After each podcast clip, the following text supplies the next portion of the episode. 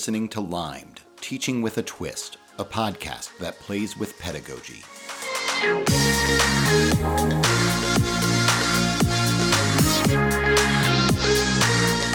On this episode of Limed, Teaching with a Twist, we put a twist on our typical topics by chatting with someone outside of higher education, trying to develop future leaders in a professional setting. Jon Chesky teaches within the Developing Young Professionals program at LF Jennings, a Washington, D.C. area construction company. His short sessions on negotiations are part of a program aimed at preparing young professionals to be leaders within their company and their field. Brooke Buffington, Jennifer Platania, and Andrea Sheetz share their experiences and expertise in professional development and the transition from graduate to young professional as we provide Jon with some ideas of how to get the most out of his bite sized seminar style learning environment. I'm Matt Wittstein, and you're listening to Limed, Teaching with a Twist.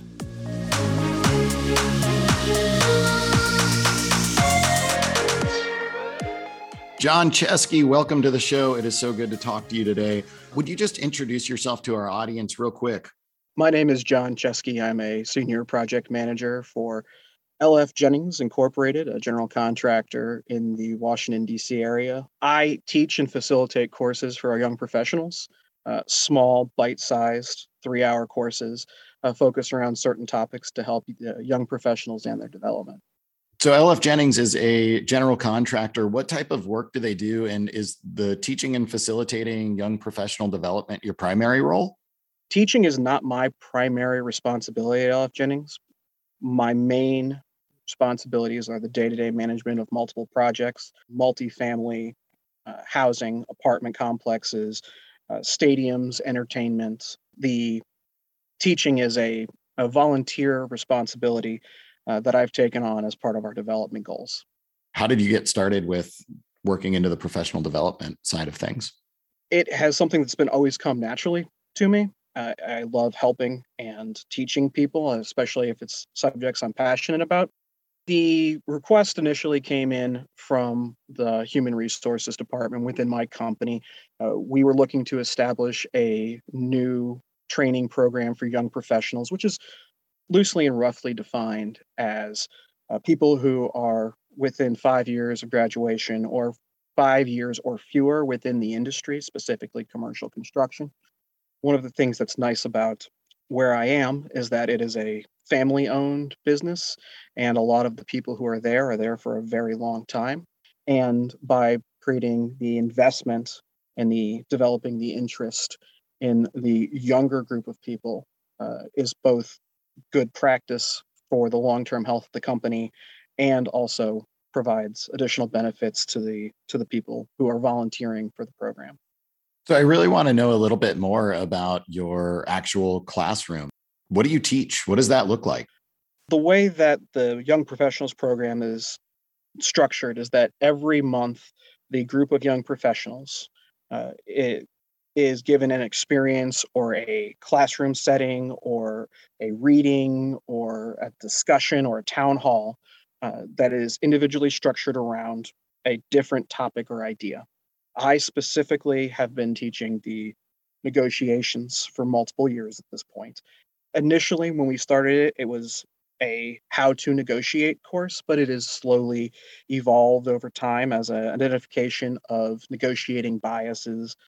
In order to matriculate the people through, we offer multiple years. So there's year one, year two, year three, and I do the year one negotiations course. Uh, there's normally in the neighborhood of 20 to 25 people. Uh, a lot of them are in house uh, administrative and project management teams, uh, although we also have people who are young professionals who work in the field. The other thing that's important to note is that although the vast majority of the people coming into this are young professionals, we'll say 26 years of age and younger. The other qualification or eligibility option is people who have been within the industry for five years or fewer. That opens up a wide variety of other options because there's people who maybe moved from uh, a different industry or from retail and moved into construction. And they have a whole host of other life experiences that younger people who are just starting out in their professional endeavors don't always have. So you end up with a wide range of both educational experiences and you end up with a wide range of professional experiences as well. So one of the challenges we often come across is with our bite sized three hour seminars, our trainings, our introductions to large swaths of topics. How do you best tailor it for maximum impact across all of these different requirements, all of these different experiences, all of these different educational backgrounds, because they come from different experiences within even the same company? Uh, it provides a uh, a wide diversity of backgrounds and opinions. So, what are some of the techniques you use to teach negotiations? The main thing that we use is we use two different role play scenarios within within the three hour class that we that we conduct. The first one is nice and simple. It's directly from uh, the Harvard School of Negotiations, which is uh, colloquially known as the ultimatum game where two people have to come to an uh, agreement. If those two people come to an agreement, they can share the amount of I use candies uh, that are in the in the bowl in front of them. Uh, it's nice, it's quick, it's easy. It talks about power dynamics. It talks about uh, it talks about making opening offers and gambits, and it also talks about fairness, which is very important. A lot of people underestimate how important fairness is as opposed to being rational and uh, I get a lot of really good discussions out of that, especially because it only takes approximately five minutes, and it's a great way to lead off a class. The second thing that we do is a more detailed uh, a negotiation. It's a one-on-one negotiation that I have developed, uh, where I provide the prompts. It's exact uh, precisely one page, uh, and it is the same number of words because that was feedback I'd received in the past. But it is a, a negotiation between an agent and a artist, and they are required to read the prompt beforehand. And then when we go to break out into groups, they're assigned groups that I try to cross mix with people who come from either different divisions or departments. So that way I try to avoid having conversations where Oh, I try to avoid situations where people who have offices back to back with each other or who share projects with one another or are more familiar. I try to make sure that they're not in the same group. So we're not bringing in previously existing biases or experiences. So I do that. My largest concern, and part of the reason that I am talking about the respect of time, is that I would love to do more. However, I think requiring for a volunteer on a volunteer basis more than a couple of pages of reading in a non-traditional academic setting uh, would at some, a certain point in time will butt up against the place where more people will forego the reading or forego the prerequisite in order and show up and then possibly provide a less than desirable experience for the people who did the reading what are some of the things that that has worked well for you in uh, the first few times you've done this, and where are you looking to go with sort of the next couple times? Uh, well, as I'm sure you're aware, uh, feedback of the participants is incredibly useful when uh, both creating and iterating within the classroom setting. My human resources director, the person running the program, is uh, gracious enough to send out surveys. We get a very good response rate back, as you would expect from a group that is volunteering to do this process initially. And a lot of it has been in the realm of setting expectations, setting uh, goals, clear ideas on what we're looking to accomplish, being able to verify that, creating a check process at the end. Initially, when I started running these courses, it was very much of a do you have any questions at the end? And it became much more of a sharing opportunity where it's tell us one thing that you learned or you thought was neat or something you had never thought of before. And it could be anything uh, that you've picked up within this last three hours. And one of the things that we've discovered is that people are really interested in sharing, but when other people have the same realization or epiphany, it creates additional conversations that happen outside of the structure and I see those people having the conversations. And that's really nice and beneficial in the long run because you can extend the learning, kind of have an afterburn effect where people are still engaged because now they're realizing the things that they didn't know, other people didn't know, and it creates a higher level of discussion. I would imagine with those diverse backgrounds that you just described, that your students probably also have really different goals that they're hoping to achieve through being part of this program. Do you have any sense of what some of those goals might be for some of the different folks in the classroom? Well, one of the things I love about this particular program is that it is 100% volunteer. There's nobody who's being required or compelled to be there. Uh, a lot of the people are looking to create a good, strong foundation for their professional careers.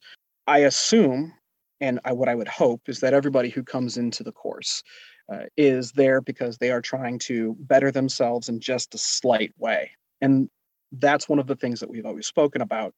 What we do is try to discuss and open up the possibilities of understanding, looking at both what the big intent of each one of the individual topics is, while also giving them the basis and the foundations to identify some of the ways that they interact in those situations. In some of our previous conversation, you had mentioned that um, some of the ways things get done in your industry are sort of the ways it's always been done, which is a, a, typical phrase we hear often. Do you have any examples of ways you want to move that and shift that to new ways to do things within a professional development program? Construction is a an industry that is as old as time, and a lot of things, because they work and they're effective, uh, continue forward. One of the things that I think we're looking at as an industry is that uh, not dissimilar to a lot of other places is that there's a donut hole effect. We have a lot of people who've been in the industry for a very long time, and we have a lot of people who are new to the industry. And there's this kind of gap that exists between the first cohort and the second cohort. When we talk about providing people the opportunities, we talk about not only shaping the people who are going to, you're going to work with today, but theoretically the people who are going to lead this industry 20 or 30 years from now. So one of the things that we've come to realize is that as the industry continues to change, uh, we get more modernized, we move digitally, that some of the younger generations, the younger professionals have the opportunity uh, because they are native to this. They have a more diverse perspective from people who've grown up uh, as digital natives, if you will, that they have abilities to provide input that are beneficial on the whole in the long run and in the short term. Uh, and it goes for not just our digital natives, it's people who come from a diverse range of backgrounds and perspectives, people who understand uh, how things work in different areas of country, different cultures, different educational experiences, it sounds like this professional development program that your company is developing is really a means to reinvigorate opportunities for leaders that come from all sorts of backgrounds. What is the piece that we can help you with as an instructor uh, that I can focus some of our panel's conversation around? So, for me, it is really threefold. One, being able to provide the amount of prerequisite work for a wide variety of students who have different backgrounds and experiences that is not going to bog them down. That moves nicely into the second piece, which is having the ability within those three hours to provide them with the most bang for the buck, if you uh, to value their time, to give them benefit, to make sure they're deriving uh, the appropriate experiences from from the lesson from the seminar. And then the third is making sure that there's a continuing education piece.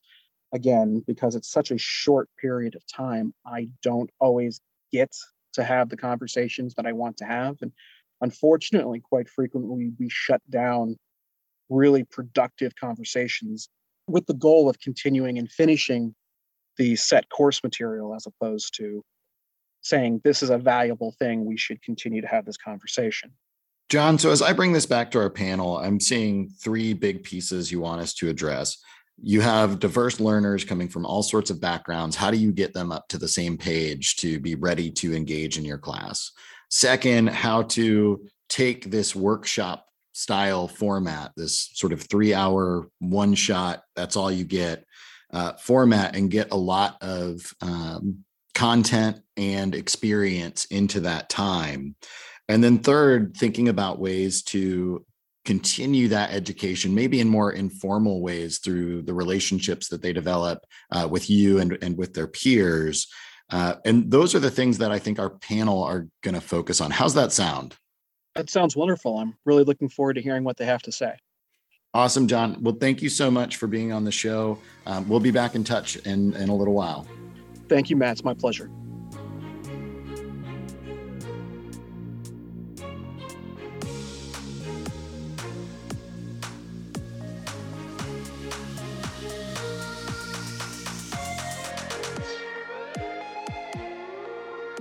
Brooke, Jen, Andrea, I am so excited to have you on the show. We had a cool conversation with my friend Jon Chesky about some professional development. And I want you to answer this question uh, to help you introduce yourself to our audience is what do you view as the best trends in professional development today? Brooke, I'm going to lead off with you. Great. Thank you so much. I'm Brooke Buffington. I am the director of the Student Professional Development Center at Elon University, which is a long way of saying our career services office. I'm so happy to have the chance to talk about professional development. It's what I talk about every single day. Um, so, when you ask about what's the trend in professional development, I would say with COVID, one of the trends that I really saw was access right? Um, when people were uh, working from home and working in virtual environments, all of a sudden there was a lot more access to different learning modules online, to different upskilling certificates online that maybe weren't there before. So access has really broadened, which has provided a lot more opportunity for professionals that maybe wasn't there before. Hi, everybody. My name is Jen Platania. I serve as the Associate Provost for Academic Affairs at Elon University. I think one of the things under my role, a lot of what I think about is obviously under academic affairs, I think a lot about curriculum. Um, and so one of the things that we've been thinking a lot about at Elon in particular is micro credentials and how those can help both our students and our alumni.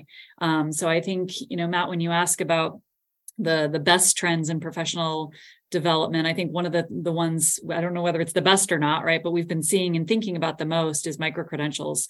Um, Elon has recently undertaken a new digital badge initiative for our current students. Um, we also have an Elon Next program, which is a series of different courses, micro credentials that either students or alumni or community members, anybody can take at Elon. Um, but I think we've been we've been thinking a lot about what that looks like. Um, and I think these micro credentials, you know, as opposed to a four year degree, obviously a micro credentials are really it's a nice it's a succinct it's an easy way to to upskill um, and to really either either expand your current skill set or really try something new. Um, so i think this is one of the things that we've been thinking a lot about at elon and i think that industry professionals are as well. My name is Andrea Sheetz. I do workforce and economic development in Forsyth County, North Carolina the biggest trend or best trend I've been seeing um, is upskilling and reskilling of workers, especially in the face of automation. Companies in the tightly market of the last couple years, and as well as um, cost cutting technologies, so are putting workers out of jobs. And so, to really um, for workers to keep advancing, um, kind of doing those two year certificate programs um, that allow them to move within their industry or to a different one, and also um, those shorter education opportunities allow for more economic opportunity. And so, as wages fluctuate and different industries emerge, it really provides more accessible education for a much higher wage. I really like the overlap in all of your answers. So, diving right into it, you all brought up the concept of upskilling. And Andrea, you mentioned reskilling. Can you talk a little bit more about, from my perspective, upskilling is like learning a skill I didn't learn in school, but does it have a broader definition? I don't know the technical definition, um, Brooke might, but that's one where, you know, I really see it um, as if someone is in an industry and working for a few years, but they choose to kind of take their education to the next level, go back to school, get that additional certification, credential, um, even if it's just take a couple courses, it'll vary within their industry. I learned a couple weeks ago that there are many different types of welding, and you can get a credential in a different thickness and it changes that way but that makes you or a worker um, more attractive to employers i'm sorry. And so that's one where kind of you know navigating the landscape and making the employee more marketable just having more skills. Um, i was at a manufacturing plant a couple weeks ago where the way they get all of their cans off of the plant into trucks um, there are no more forklifts. It's all an automated rolling and so all of those forklift operators are now out of a job but if they can you know go back to a manufacturing curriculum and get a job in that same plant they're in a much better situation yeah, I really like what you said because uh, uh, in your first um, response about the workforce changing and the needs in the workforce changing, and that's because of the digital just buy-in from every organization to create efficiency using digital tools. That's going to continue to happen. So as employees, upskill the definition is really to teach an employee a new skill right? To teach an employee a new skill is the definition of upskilling. So it's seeing where with the forklift off, off operators there is no longer going to be a job. What skill can we teach them that's going to then allow them to be um, a contributing contributing member to the organization? Um, the jobs that our students, when we're looking at um, our undergraduate population, are coming in for as first years may not even be in existence um, when they come in as a first year student um, when they graduate as a senior, right? So we think a, a, social media influencer, a person who supports a, an influencer was not a job five years ago. Now that's you know a, a pivotal part of that industry. So the upskilling is a critical uh, component um, with this changing workforce need. I think that's such a great point. And I would add too, as we've thought a lot about sort of our micro credentials and digital badges, I think one of the things that's really important is to is a collaboration and a coordination between institutions of higher ed and industry executives and partners, right? To see what are those skills that are going to be needed, right? Because, you know, in higher ed, I mean, we know a little bit, but we really only know by talking to employers. I mean, Brooke, you know this better than anybody. Um, and so I think we've been thinking a lot about how can we, again, coordinate and collaborate with employers right and with industry professionals to know what exactly are the skills that they're looking for now right and how can we help to provide those. And even workforce professionals like what Andrea is doing because she's hearing from multiple organizations within her area that are saying we have workforce needs and skills that aren't being met um, and how can the both the organizations in the areas and the institutions in the areas support those needs. So it really does all work together. So I was able to chat with Jon Chesky, who is a senior project manager at LF Jennings, which is a uh, construction company based out of Washington, D.C. His full time role is to be a, a, project manager, to manage their contracts and, and building projects and so on. Uh, but he's taken on sort of this volunteer responsibility to teach within their young professional development program. And this program is a multi year, they meet about once a month with a, uh, smallish cohort of young professionals which they've defined as five years or fewer within the industry. He actually only teaches one course within that. He teaches a fundamentals of negotiations course. And that course is sort of this workshop style course. And what you all were sharing about upskilling and reskilling really reflects LF Jennings' need to have new leaders that they're lacking in their current field. Where I want to direct this conversation um, to start is when we're thinking about that micro credential, we're usually thinking of short term courses. In Jon's setting, he teaches a workshop about a fairly complex topic, negotiation. Uh, how do you get the most bang out of your buck in that sort of setting? so maybe I'll take this right as we think about sort of how do we get, you know, I now I think back to my my days teaching in the classroom, right? How do you get the most out of your students in a short amount of time? Um, I think one of the ways that you know the that certainly the scholarship and the research has shown is is by engagement, right? I think students learn more when they're more engaged. Um, so engaged learning is is a really important component, especially when you only have a short amount of time with students. Um, so I would suggest to Jon, you know, try and get the students as engaged as quickly as possible and as deeply as possible um, in the short amount of time that he has. You know, in a negotiations course, I could see him doing, you know, some role playing and some, um, you know, to have some some different exercises where students were engaged in different, you know, in in different possibilities um, or you know different aspects of negotiations. And I think that could be a really effective way for him to use that time. Yeah, I will second the role playing. So we we do a lot of professional development work, right, in our career services office, and we can talk about it until we're blue in the face, but until the students um, and young professionals actually practice it, it doesn't stick.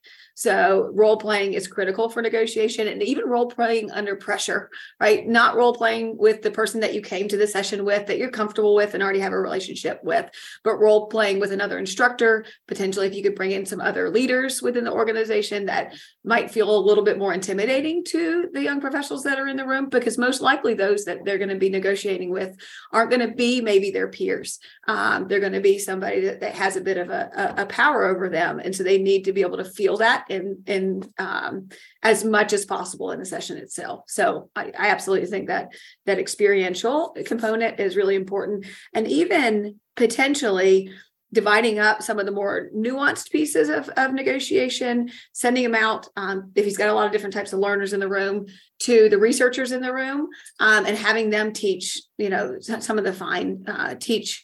Um, so having them part of the education right? Having the students becoming the educators oftentimes makes the space really dynamic as well, is what I'm trying to say.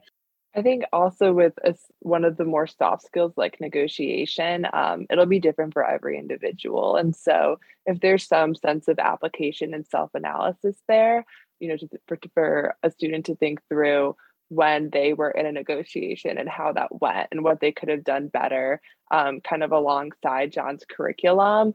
I was in a um, handling conflict workshop a couple weeks ago, and I had a pretty sizable one about a week before that. And it was part of me wishes I could have gone back and done it better um, with what I had learned. And so I think kind of that self reflection will serve the students very well.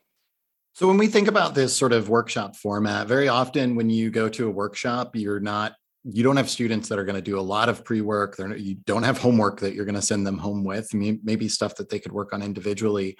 Uh, what's the extent that you can expect uh, students or participants, young professionals, to prepare for this type of learning experience and how might you encourage them to do that? Andrea i want to start with you. You just mentioned having attended a workshop. Did you have to do pre-work? How much pre-work did you have to do?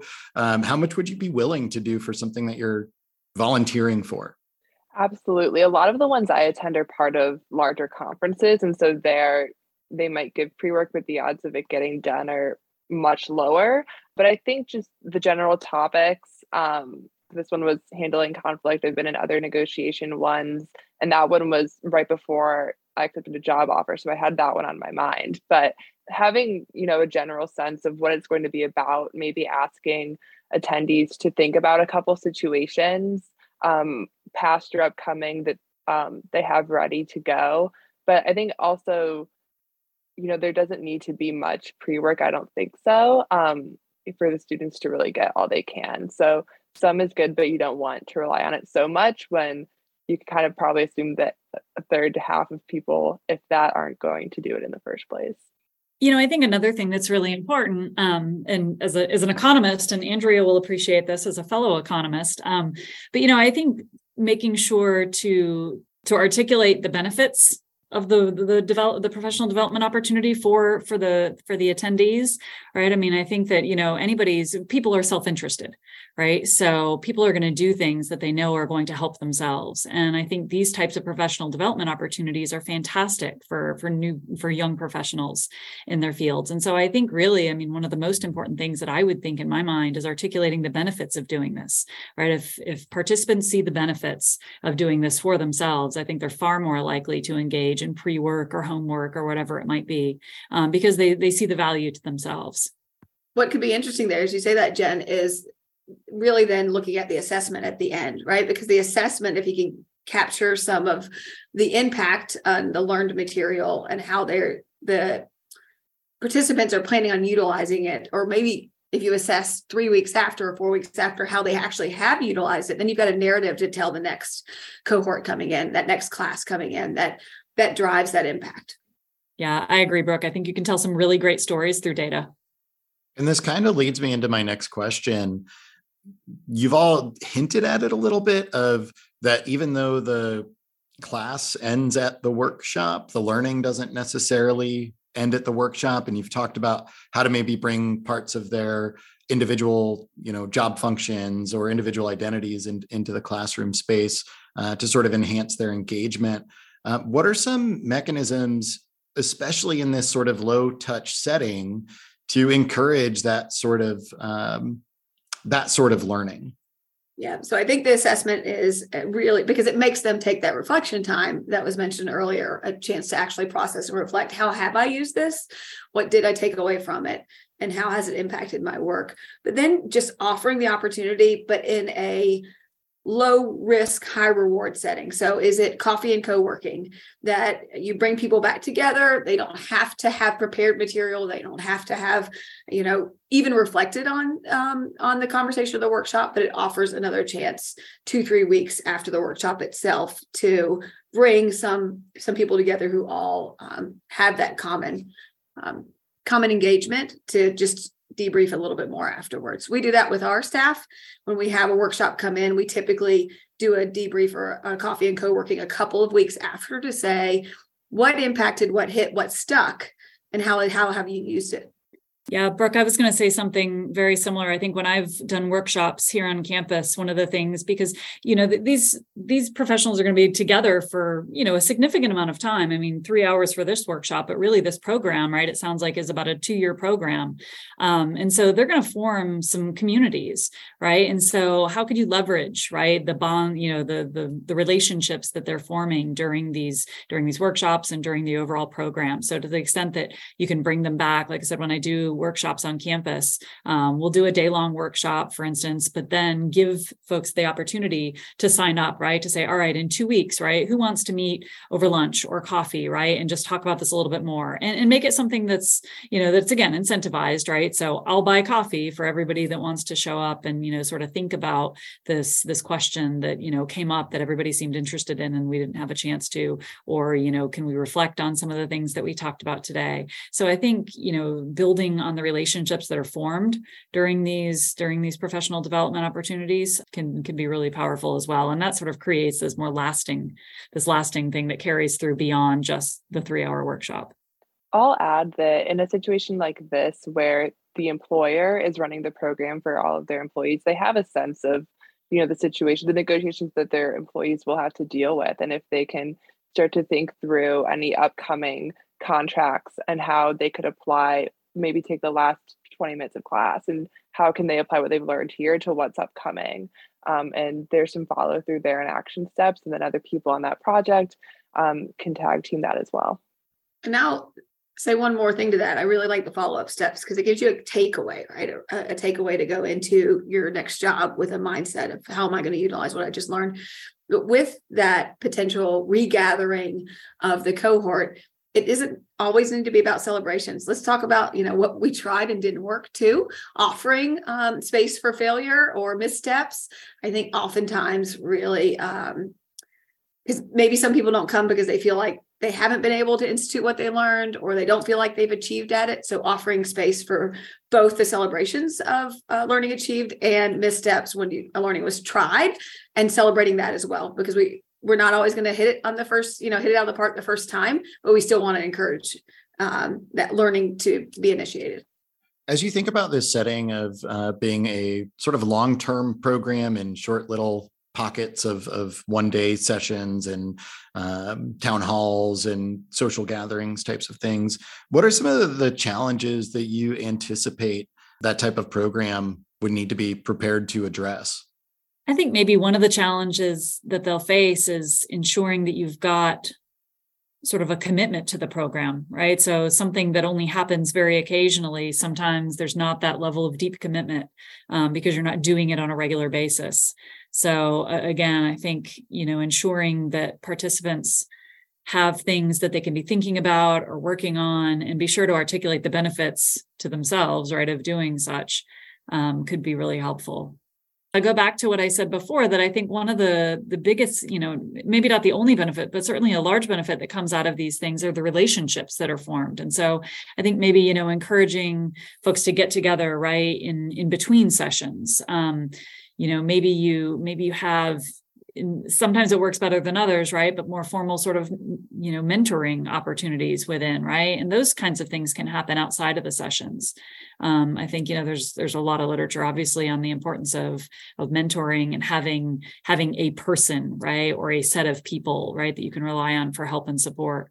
Um, so those sorts of things you know again just because the sessions are only happening occasionally doesn't necessarily mean that the communication and the relationships only have to happen occasionally you talk about engagement and making sure that uh, engagement is they're invested right?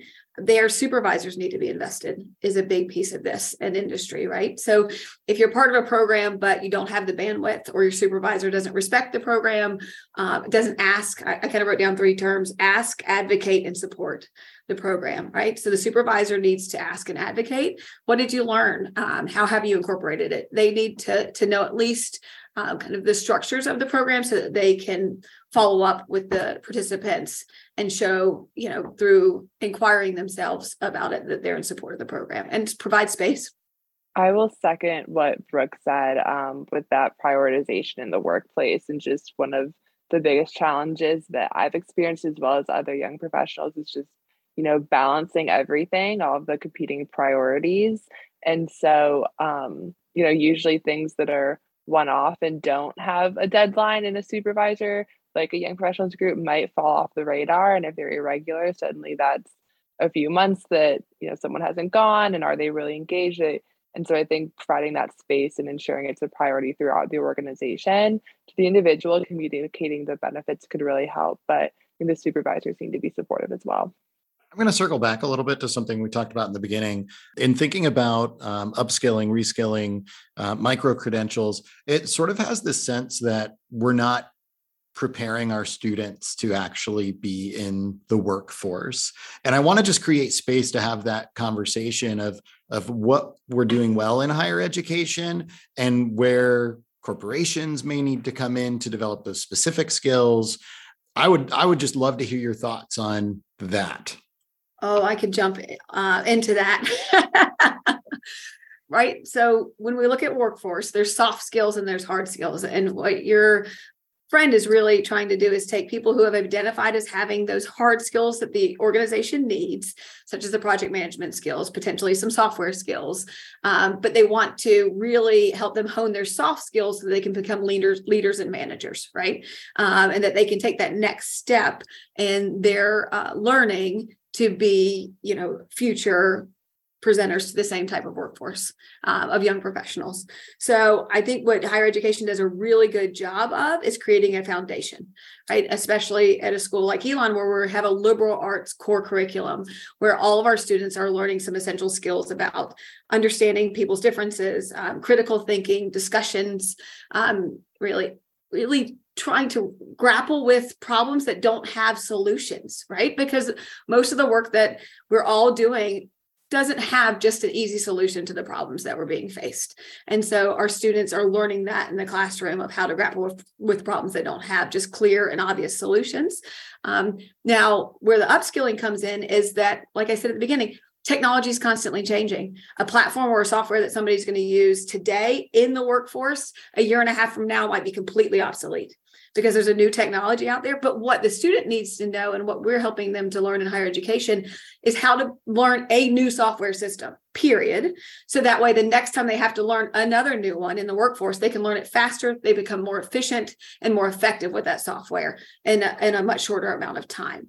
Right. So it's it's creating learning agility is part of what I think we do well in higher education. Ditto. I will also add that um, a lot of those soft skills are gained through the extracurricular experiences.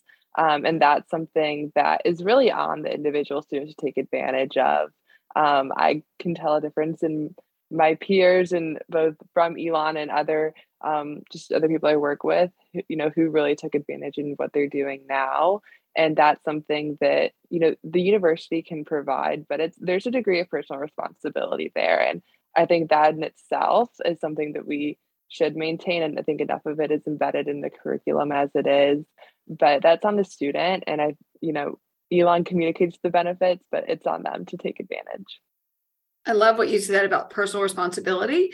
Because um, one of the things I wrote down, we were talking very early on about professional development, is there's there, there's the the professional development that is your skilling right? What skills do i have that i'm bringing to the table? And then there's the personal development which is what is my narrative and pathway and how do i want to use that for my next step? And what you're talking about is young professionals owning that narrative and pathway which is there's a there's a component of responsibility where it's not the organization's job it's not your supervisor's job to tell you what that is but for you to go after it and and gain the the components that you don't see that you have and the parts of the story that you want to build into your professional path. And I think that's what we're seeing with Jon's course and the young professionals program, and that it's those those employees who attend, who buy in, and who get the most from the program that will end up being promoted and filling that donut hole of managers in the middle, and they'll see those benefits as well one of the things I want to think about in Jon's context, I imagine most of his participants are men. Um, I am speaking to a panel of all women, so that uh, we should probably acknowledge that difference right there. But I do want to ask the question of just generally speaking, how can managers and um, workplace mentors and leaders within an organization really help support some of that work life balance? And specifically, Jon, who's not at a very high elevated position in his company. How can he be a, a, supportive person for his learners? I think one of the things that when we're coaching young professionals and looking at um, upskilling young professionals is recognizing that the balance between work and life uh, completely exploded in um, when covid happened because we all were invited into each other's homes. Um, and all of a sudden it kind of smeared this line that was already getting there, but it just blurred it very quickly. And so young professionals, I think, are really trying and potentially struggling with how like, like you talk about bandwidth like what is my you know what am i bringing into the office? And i may not even be going into it but what am i bringing into the office with me? And what am i where am i drawing my lines on a personal professional standpoint? Because it's fascinating right now. And i think it's especially impacting those that didn't have a baseline before that's definitely something that talking with some friends and myself I've dealt with in, you know, in Elon class was in between my internship, which was in between when I hang out with my friends. And so everything was somehow both personal and professional a little bit. And, you know, realizing that there's a hard cutoff for things um, has just been a big transition as well. But then, you know, also there's that balance of I'm young, I'm starting out, I want to be hungry and, you know, work late and do what I need to do to really make my mark. I think, especially at a higher level, really any higher than entry level, recognizing that when you do ask an entry level person for something, even if it's just an email, a text, a Teams chat, there's a level of power there, especially when they're first starting out and trying to understand the organizational dynamic. And so, you know, if someone higher up than you asks you for something after five o'clock, it, there's a question of do I absolutely have to respond right now? And so, you know, kind of setting that tone that expectation very early on from the highest level possible of whether it is expected or whether it's not, making sure that's communicated and consistent throughout the organization. I absolutely second that because everybody's work styles are different. And uh, one of the terms that's being used right now is work life integration versus work life balance because it's recognizing that what is balance? Is it such a thing? What is what does integration look like? And how can i be very purposeful and thoughtful about how i integrate my work and my life together? Um, but setting those kind of unspoken rules expectations with young professionals. Uh, one of the best taglines i saw in somebody's email that i really liked um, this was a leader who said uh, at the very bottom of the email, it said, just because this is a good time for me to send an email doesn't mean it's a good time for you to send an email. Please respond at a time that works with your work schedule. Um, and it gave permission to maybe somebody, if there was a, a power differential, to not respond right away, um, just through that uh, that kind of under under their signature line. And you know, I think it's important in these development programs, such as the one that your friend Jon is working on, Matt, to to make sure that we're thinking about teaching our future leaders right? How to be conscious and cognizant of these things right? How to be conscious of the messages that they're sending right? When they do send emails after five um, or you know how to be conscious of how they're coming across when they do act ask entry level professionals for for work to be done and when they ask it for it to be done and in what short amount of time or long amount of time. Um, so i think incorporating you know ensuring that the company is incorporating those sorts of of of development processes right for their future leaders um, again just to to teach them about the culture of the institution and about how they might need to be mindful of that is really important as well I've really enjoyed this conversation, and I think I have a lot of stuff to take back to Jon. I want to thank you all uh, for your time and your wisdom uh, and for being a part of our show. Thanks, Matt. Thank you. Thank you, Matt.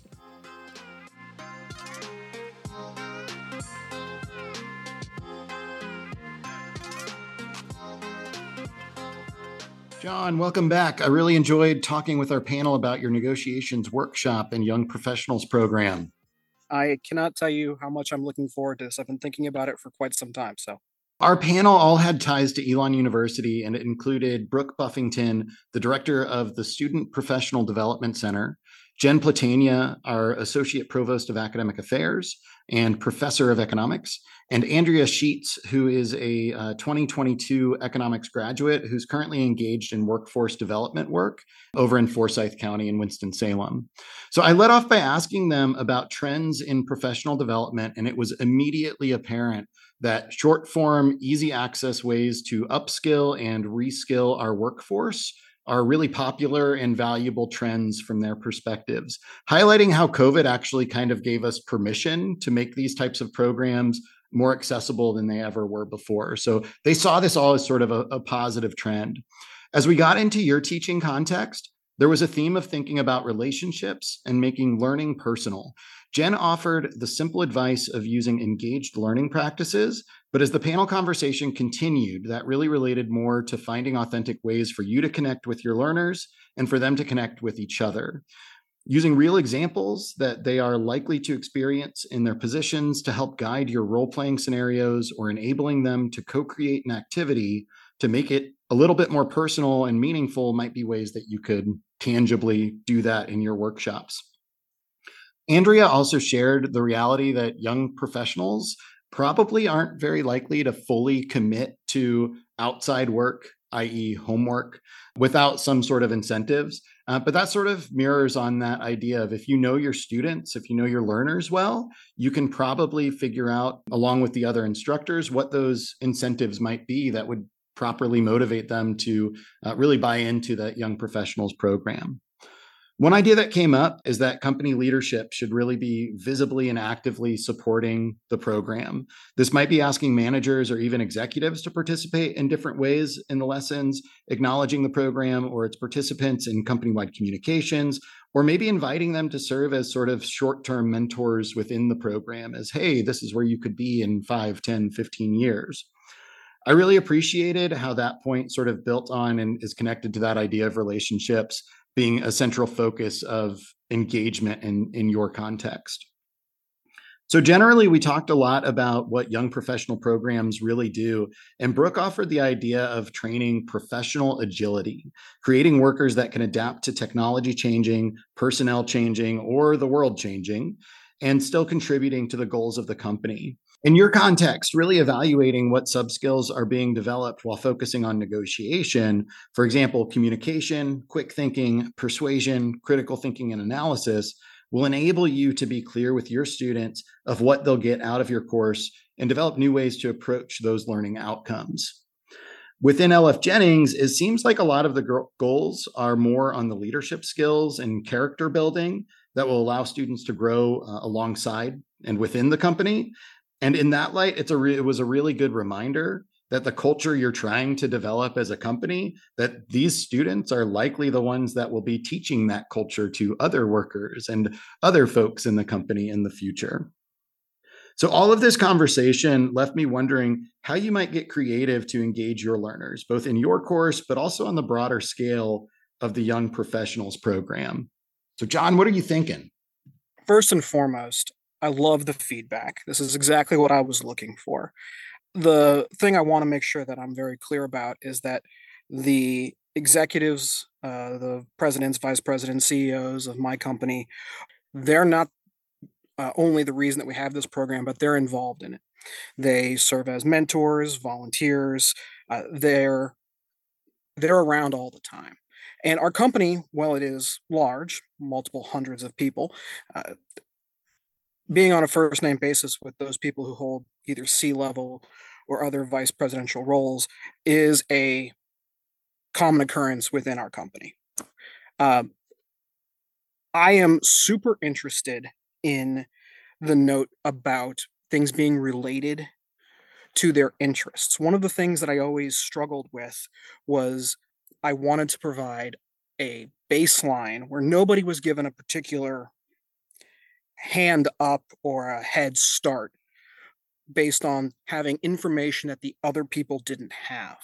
So, with everybody having such a diverse background and doing things in our company from accountancy to project management to engineering, it was always a concern that if I looked at something that was specifically designed towards specifically construction project management, people who don't have that background would be disadvantaged in having those uh, conversations, those negotiations, which is why I used uh, musical theater as my option.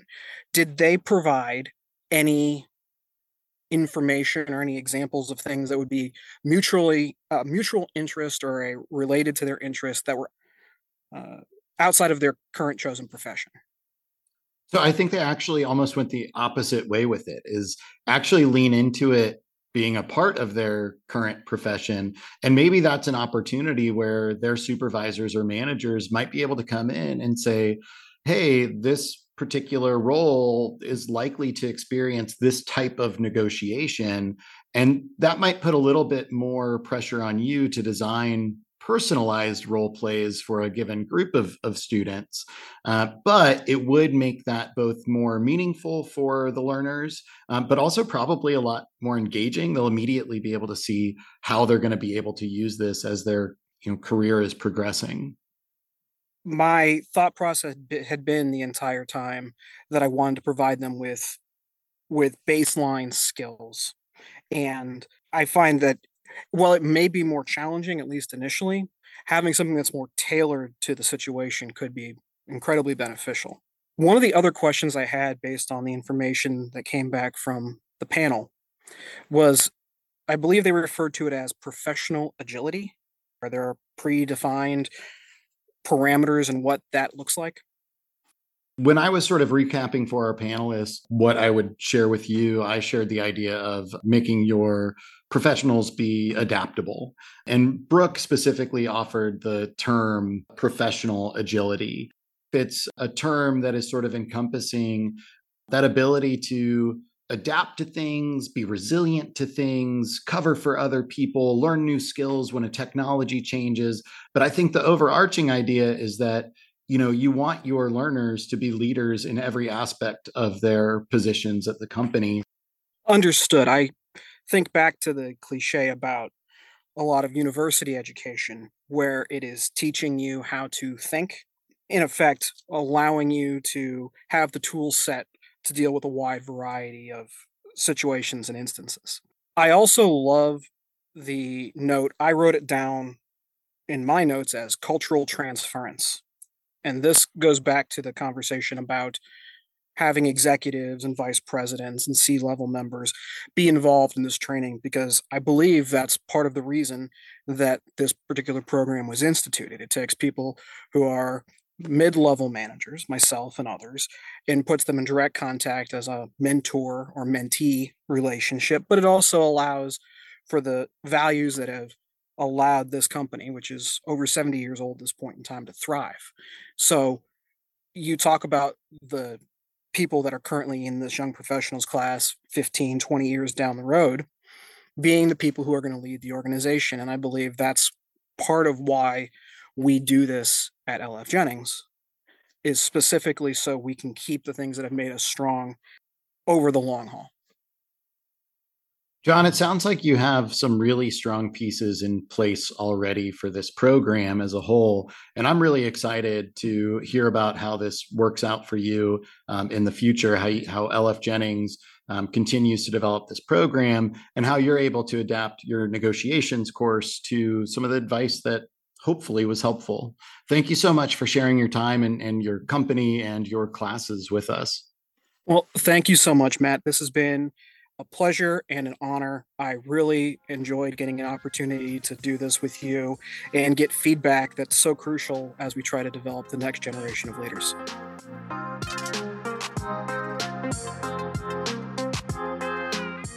Hi, everyone. This is Matt Wittstein. This episode with Jon Chesky wraps up for us our first season of full length episodes of Limed Teaching with a Twist.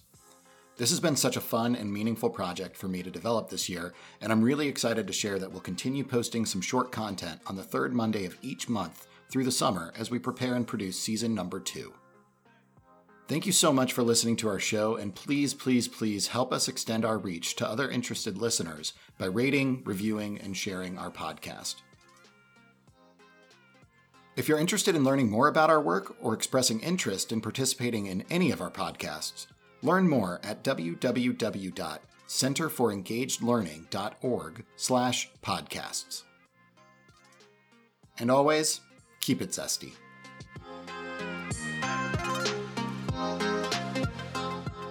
Limed, Teaching with a Twist was created and developed by Matt Wittstein, Associate Professor of Exercise Science.